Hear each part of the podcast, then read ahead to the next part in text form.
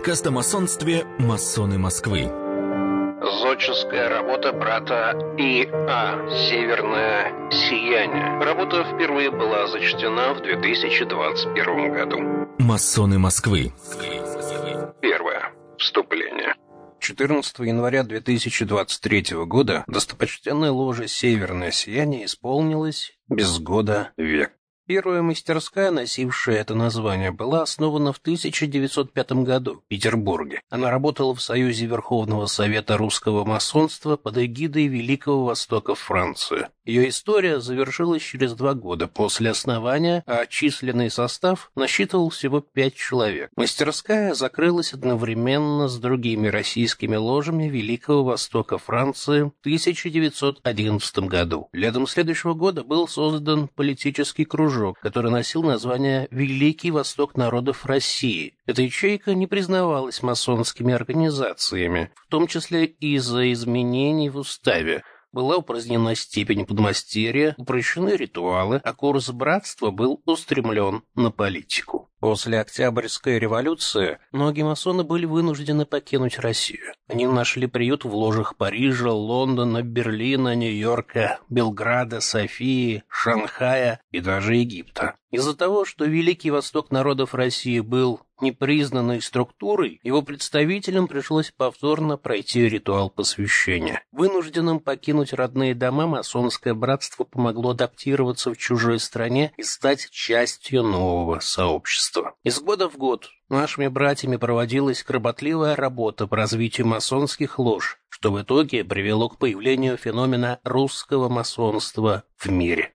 14 января 1922 года инсталлирована ложа Астре, которая получила 500 номер в Союзе Великой Ложи Франции. Ровно через два года произошла торжественная инсталляция второй русскоязычной мастерской «Северное сияние», Рор Браль. Номер в Союзе ВЛФ 523. Братьями-учредителями выступили 19 масонов из ложи Астре.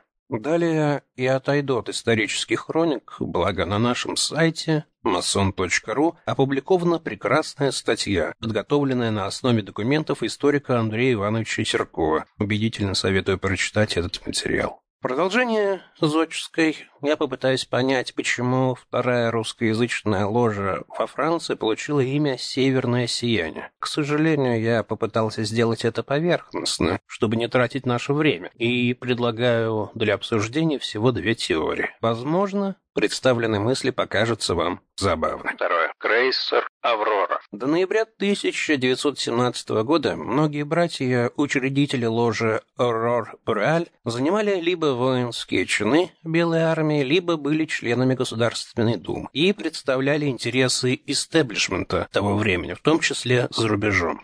Любопытная тема. Революция 1917 года и масонство. В интернете можно найти немало статей по этому вопросу.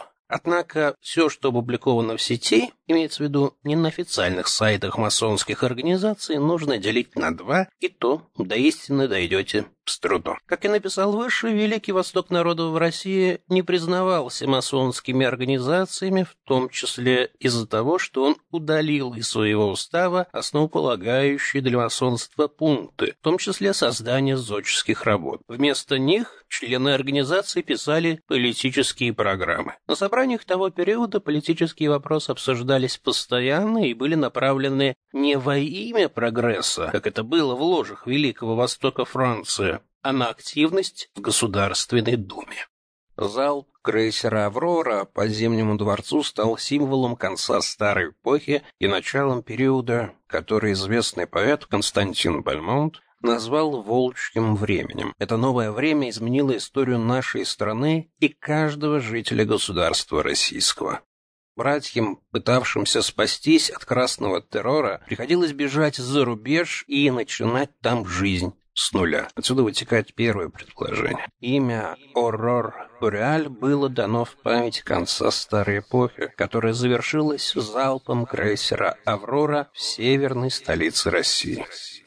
Третье. Свет во время полярной ночи. Несмотря на то, что в составе учредителей ложи «Северное сияние» были преимущественно бывшие военнослужащие, это не превратило мастерскую в место для дискуссий на военные темы. На торжественных собраниях, приуроченных к 20-летию существования ложи «Северное сияние», оратор Борис Константинович Краевич сказал, осмелюсь привести выдержки из его речи от 14 января 1944 года.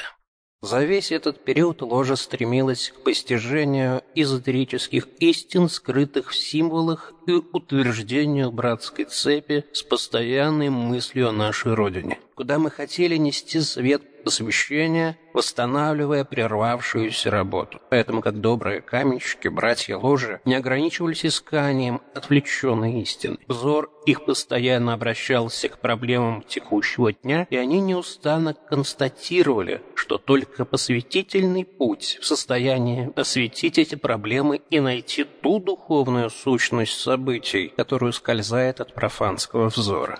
В плане жизненно-историческом все взоры наши были направлены на Россию. На Россию прошлого, настоящего и будущего. На единую Россию. Второе предположение. Титул «Аурор Бореаль» был дан как символ света, способный осеять самые темные участки под покровом тьмы. Многие тогда верили в то, что полярная холодная ночь, которая опустилась на территорию Родины, не будет и вечной, и они скоро вернутся домой.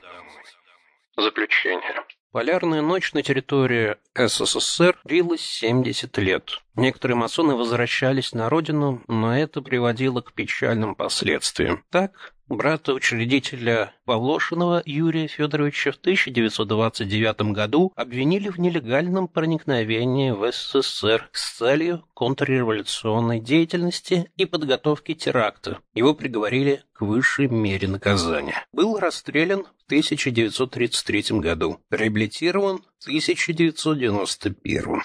Трудно рассуждать об основаниях для присвоения второй русскоязычной мастерской во Франции титула «Северное сияние». Ведь с того времени прошел без года век. Нам остается догадываться и предлагать на обсуждение свои идеи и мысли. С другой стороны, для чего это нужно? Ведь достаточно помнить и гордиться тем, что мы принадлежим к ложе с историей. У нас есть архив, в котором хранятся зодческие работы столетней давности, но актуальные до сих пор. Давайте читать эти работы на наших собраниях и вспоминать имена этих братьев, да покоятся они в мире. Мы преемники исторической мастерской, как на основании декрета, объявляющего прямую линию происхождения ОВЛР от русскоязычных лож ВЛФ, так и на основании того, что в нашей братской цепочке стоят внуки братьев-учредителей, благодаря которым русское масонство стало феноменом в мире и существует до сих пор.